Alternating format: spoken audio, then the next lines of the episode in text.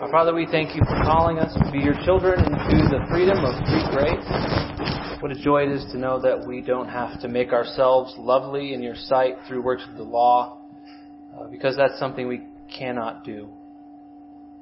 Thank you for Christ, whose perfect righteousness was reckoned to all who believe, so that we are lovely in your sight in him. Please, Father, don't let us twist and abuse that freedom. Please remind us by your word and spirit, even this morning, that as your people, we are to be holy as you are holy. We thank you, Father, for the freedom, both from the guilt of sin and its bondage. May we enjoy both, both freedoms of the gospel in equal measure. In Christ's name, amen. Please stand for the reading of God's Word, Galatians 5, 13 through 15. The Apostle Paul. For you are called to freedom, brothers. Only do not use your freedom as an opportunity for the flesh, but through love serve one another. For the whole law is fulfilled in one word you shall love your neighbor as yourself. But if you bite and devour one another, watch out that you are not consumed by one another. Amen. This is God's word. You may be seated.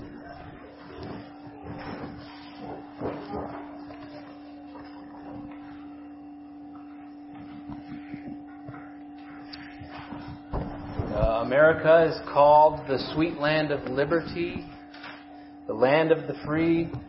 Let freedom ring. Give me liberty or give me death. Liberty and justice for all. We are uh, the don't tread on me state. Americans have strong opinions about freedom. On Independence Day this year, I was pondering this question Does independence always equal freedom?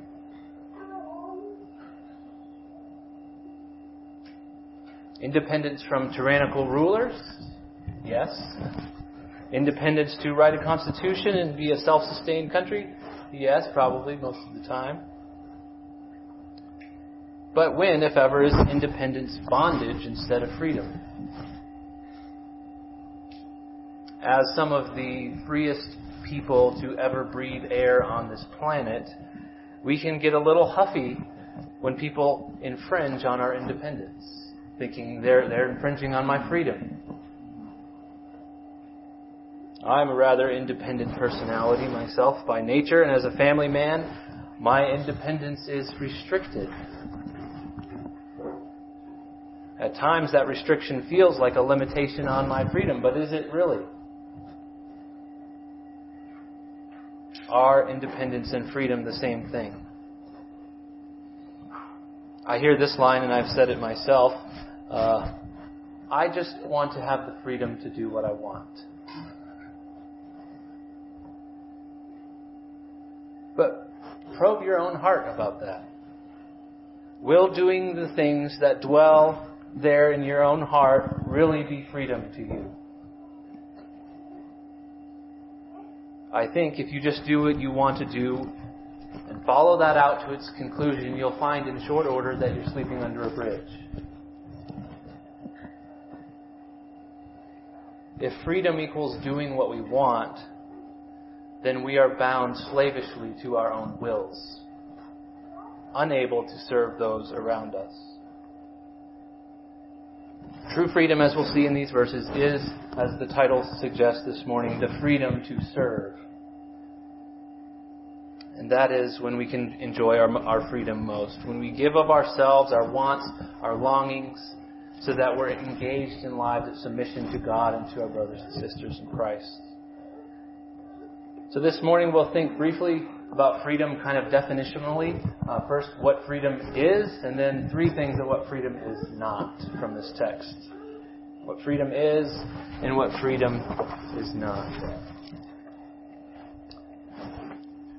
So first, what freedom is. Verse 13, For you were called to freedom, brothers in the, the great book, Pilgrim's Progress. I think, is that like the most sold book besides the Bible, or at least it was at one point? Uh, I'm sure you're familiar. The, the, main character, Christian, reads in a little book, uh, the Bible, of a coming judgment, and he finds himself under a great burden, a burden of sin and guilt.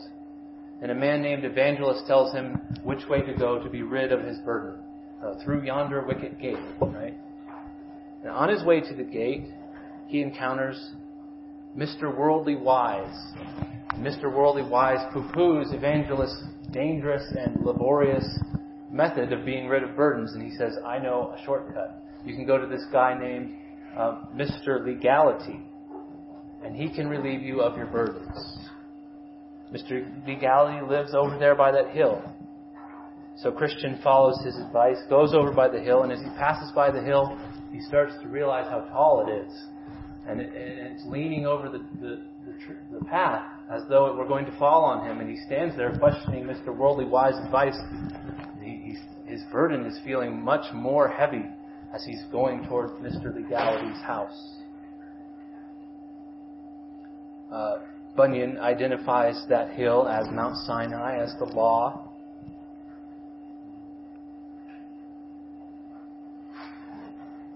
Evangelist encounters, encounters him a second time. He, he says, Why did you go this way? I told you to go to the wicker gate. Why are you going to Mr. Legality's house?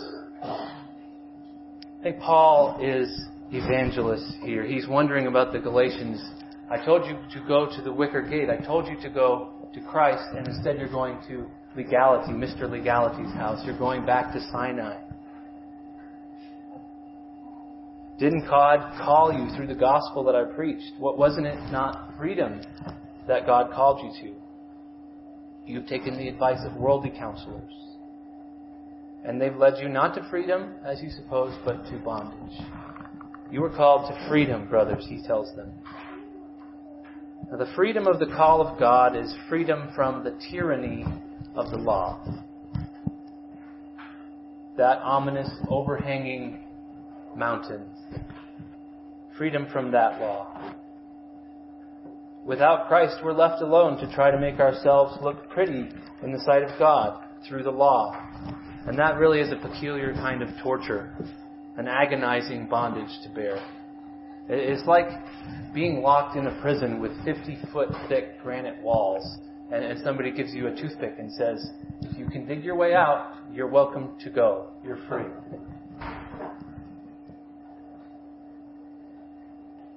But in Christ, we have been called by the very King, by the very Judge, out of the dungeon, and we've been pardoned. We've been freed. Not because we've made a valiant effort with our toothpick, but because someone else paid our debts. You were called to freedom. You are no longer a slave to that cruel taskmaster of the law. Uh, you, you don't have to keep up appearances. Guess what? God knows you're bad, and so does everybody else. You don't have to feel like that kid who's never good enough for his parents. You don't have to try to earn the favor of the Lord by works of the law. And we feel that way sometimes, right? Like, if I don't go to church, if I don't get my attitude straightened out, if I don't pray, if I don't serve my family, I'm not going to be good enough for God. Well, you're not good enough for God. And guess what? You should do all those things, but even if you do all of those things, that won't earn you merit before God. Because one transgression against the perfectly holy God is uh, a God who's altogether righteous. That creates an eternal debt that we can't pay back by more works. Freedom means that in Christ that law no longer hangs over our heads as a certificate of debt and decrees against us because those decrees have been nailed to the cross. That's what Colossians 2 says. Colossians 2:14 says that he canceled the record of debts that stood against us with its legal demands. This he set aside, nailing it to the cross. That's what our freedom is. Freedom from the tyranny of the law. Now I want to look at what the law, or what, what freedom is not. Uh, and this is so important because it's been so misunderstood in our culture and the broader church. Freedom from the law has been interpreted as we're no longer obligated to obey the law, the moral law. Christians don't have to keep the Sabbath. Christians don't have to attend church. They don't have to give. They don't have to use discretion in their entertainment choices. If you say those things directly, of course, but that's the attitude. Anything that smacks of duty is labeled law, and law has been categorically rejected. And instead, we are told that we've been given this New Testament law, the law of love. And it's very vague, and yes, we have been given the law of love. Never mind that love is the summary of the two greatest commandments, which are the summary of the Ten Commandments, which are the expression of God's character. So, it's important that we define freedom carefully. What freedom is not. First thing that freedom is not is freedom is not license. Freedom is not license. Uh, freedom to do whatever we wish would be wonderful, wouldn't it? If the things we wished for weren't bondage to us. Even as Christians, we have our own Mr. Hyde. We're still tethered to that body of death, the old man. Uh, thinking about freedom as an all you can eat smorgasbord of desire and fantasy is an invitation for Mr. Hyde to come to the party. Isn't that why Paul warns us here? He says, You were called to freedom, only do not use your freedom as an opportunity for the flesh. Now, if we were glorified, if we didn't have the, the genetic recessive disorder of Adam's spiritual DNA in us, we could enjoy freedom without these caveats. If we wanted what God wanted, we would be free indeed. But as it is, we have the abiding flesh. Now, when Paul says flesh, he's not talking about skin, muscle tissue. Those are good things. We're not dualists. We know we'll have our bodies in the new earth. When he says flesh, he's talking about our propensity towards sin. If we leave the door open for the, that flesh, it will come into the room. It's like my dog Berthoff. If you leave a car door open, like any car door, you will find him sitting in the passenger seat, ready to go wherever you're going. The flesh will come in if you leave the door open for it.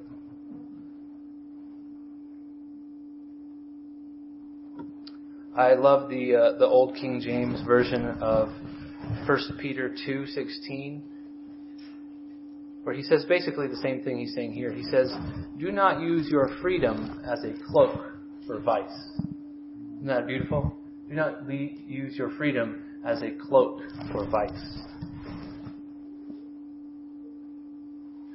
It's so easy to use freedom as a cloak for vice. To go that one step further. From enjoying the good things of God to gluttony and drunkenness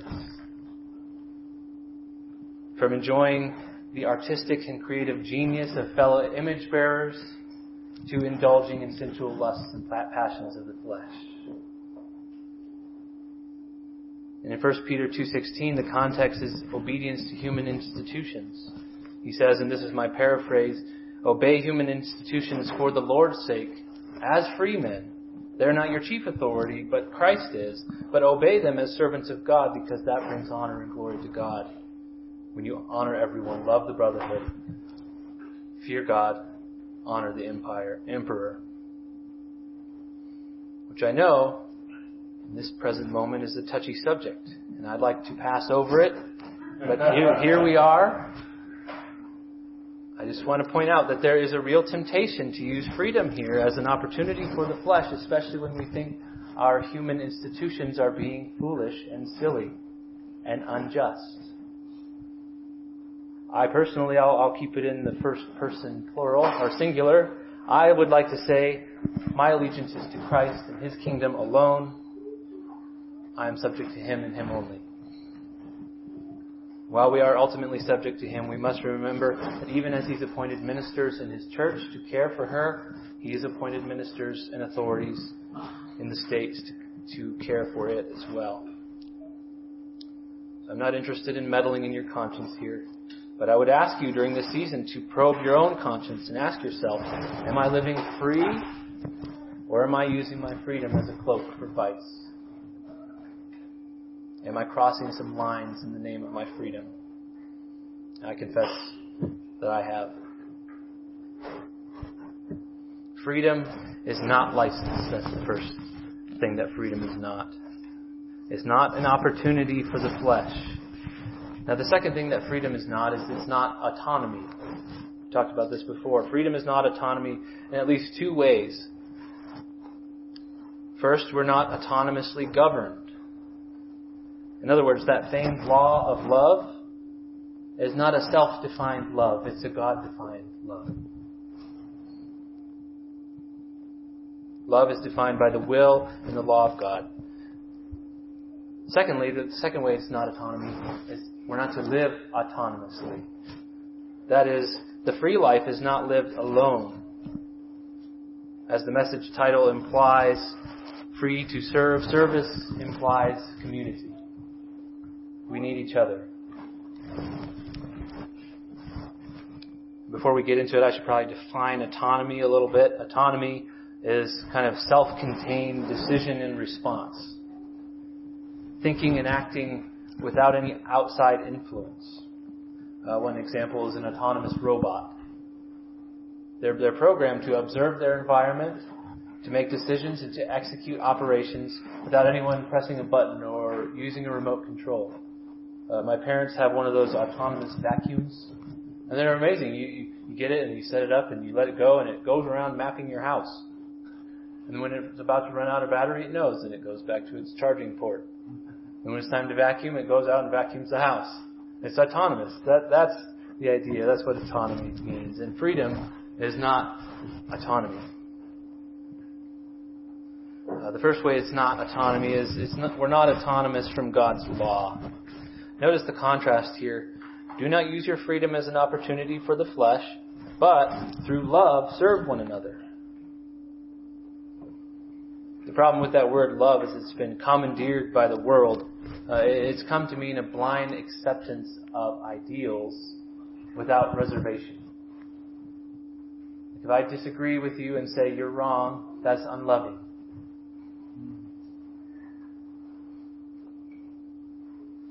Loving is something that is self-defined, it's self-pronounced, and it's usually an emotion rather than an action. What's profound to me in this these verses is that in order to balance freedom from the law, he turns to law. That's paradoxical. But it's such a healthy way to view it. And I want to make sure you understand what I'm seeing here. That when he says, in love, serve one another, what is love but the summary of the law? Love the Lord your God with all your heart, soul, mind, and strength. Love your neighbor as yourself. Those two great commandments are the summary of the Ten Commandments. As we saw this morning, there's two tables of the law our duty to man and our duty to God. 1 through 4 and 5 through 10, respectively. Although I think the Sabbath is something of a, of a duty toward both man and God. That's another sermon altogether. So, in other words, yes, you are free from the tyranny of the law, but don't think for a second that you are free from obedience to the moral law.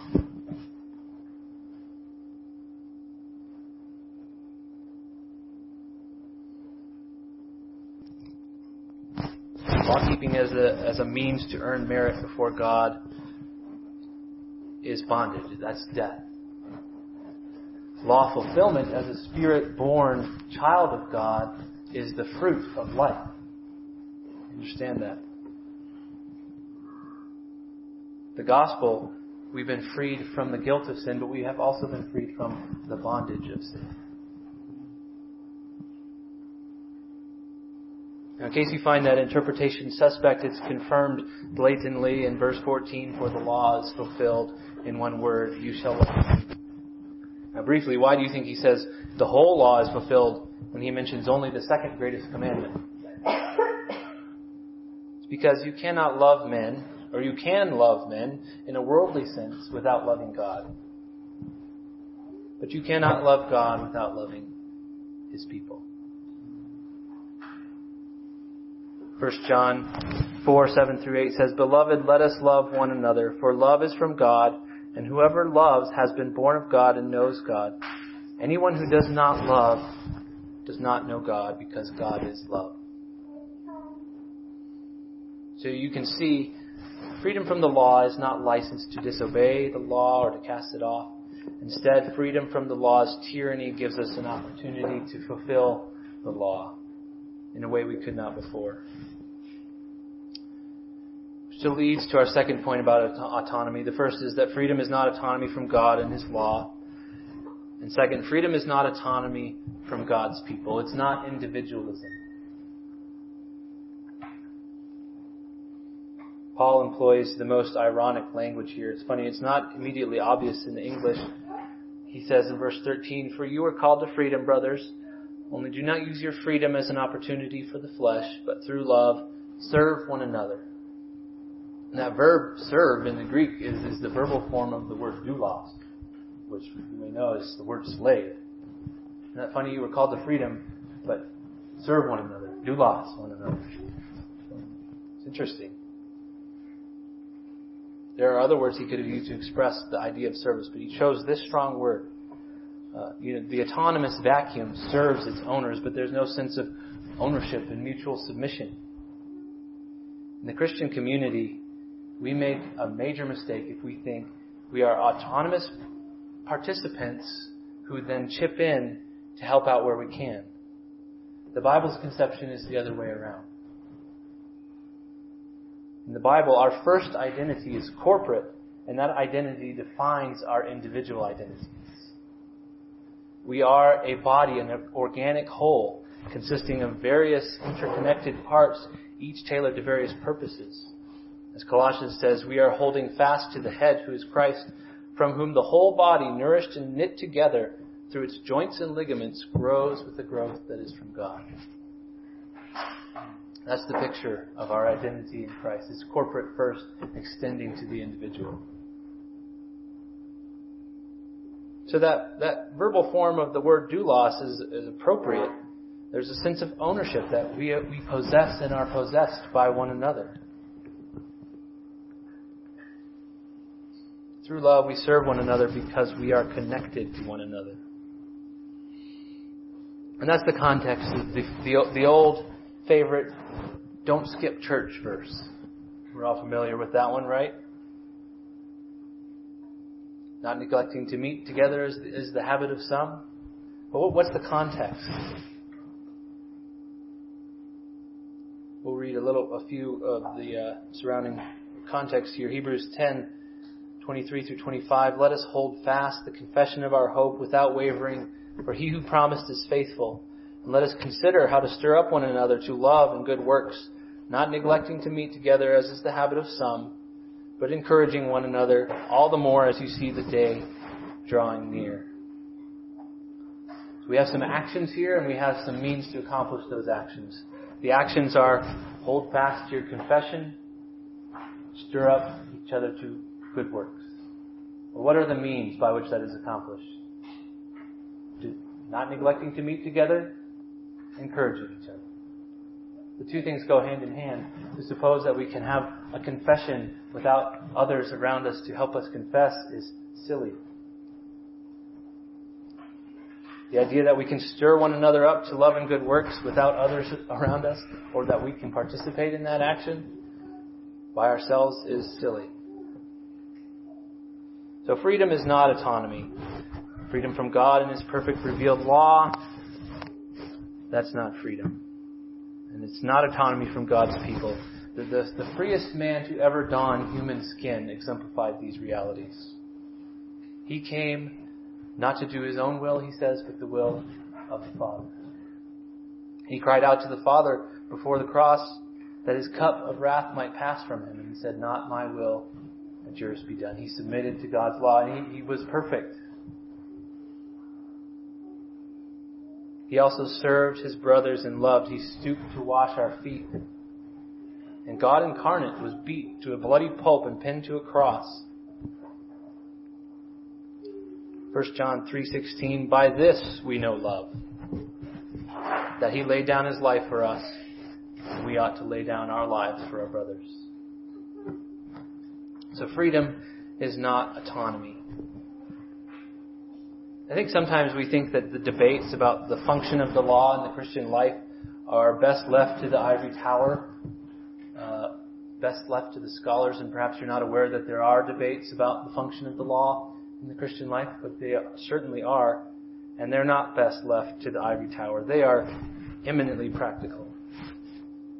I hope you're starting to see that these doctrines are so important for the way we walk in our daily life.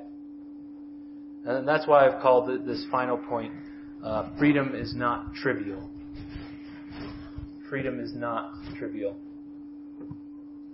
Think about the famous love chapter. Uh, what are love's attributes?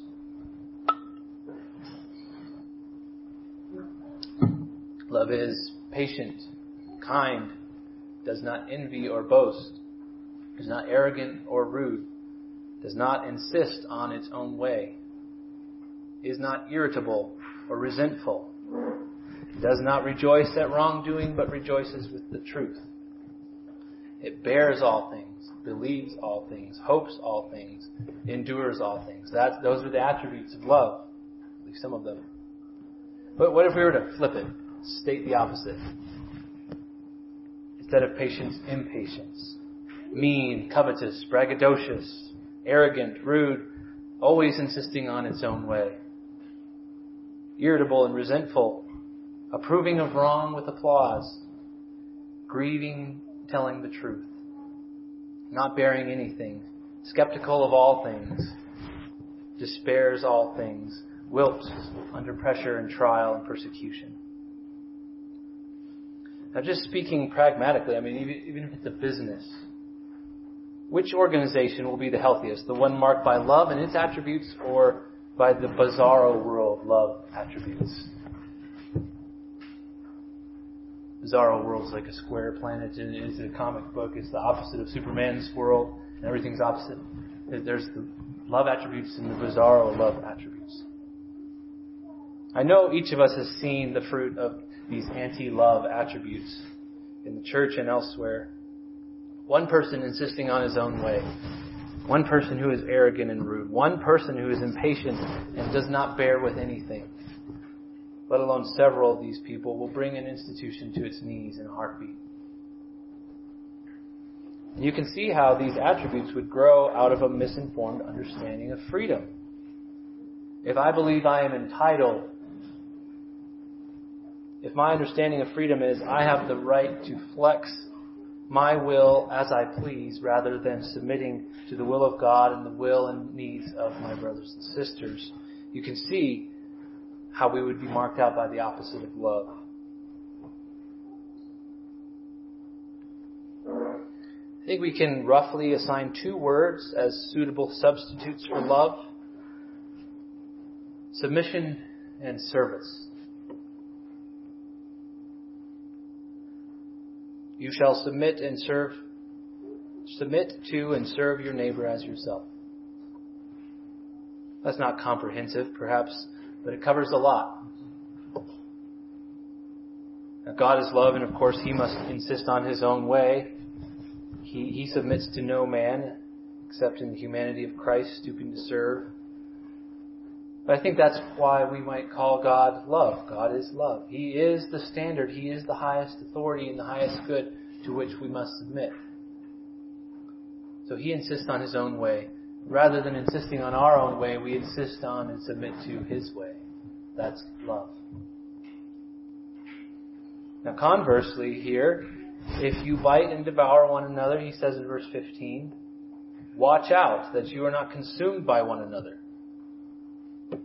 This word bite literally means to bite. It's used in the Old Testament sometimes of serpent bites.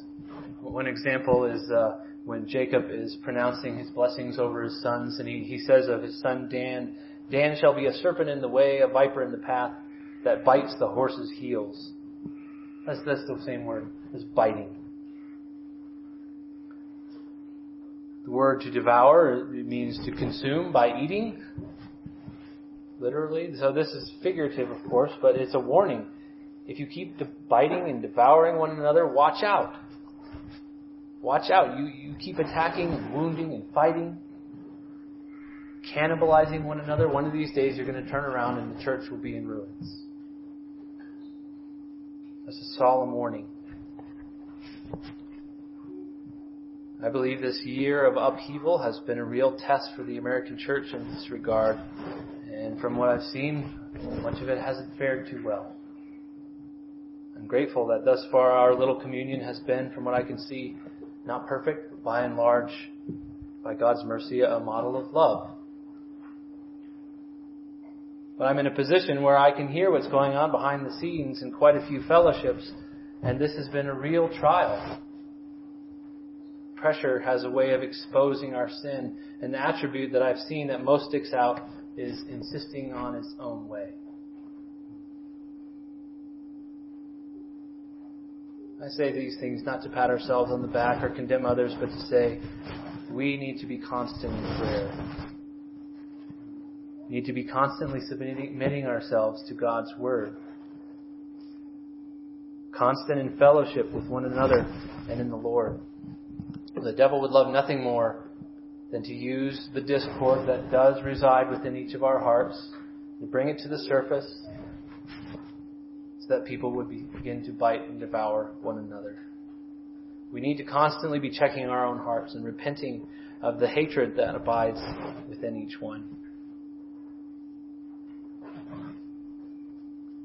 The call of this text, to summarize, call of this text to the people of God is a warning. It, it, watch out, lest you use your freedom as an opportunity for the flesh. Instead, through love, serve one another, and so preserve the peace and unity of Christ's church.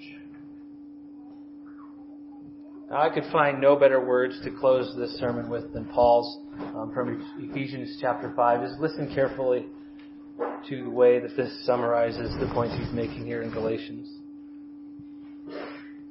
Ephesians 5, 15 through 21.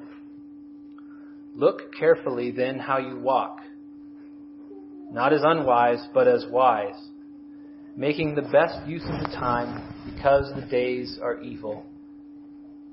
Therefore, do not be foolish, but understand what the will of the Lord is. And do not get drunk with wine, for that is debauchery, but be filled with the Spirit. Addressing one another in psalms and hymns and spiritual songs, singing and making melody to the Lord with your heart. Giving thanks always and for everything to God the Father in the name of our Lord Jesus Christ. Submitting to one another out of reverence for Christ. Amen.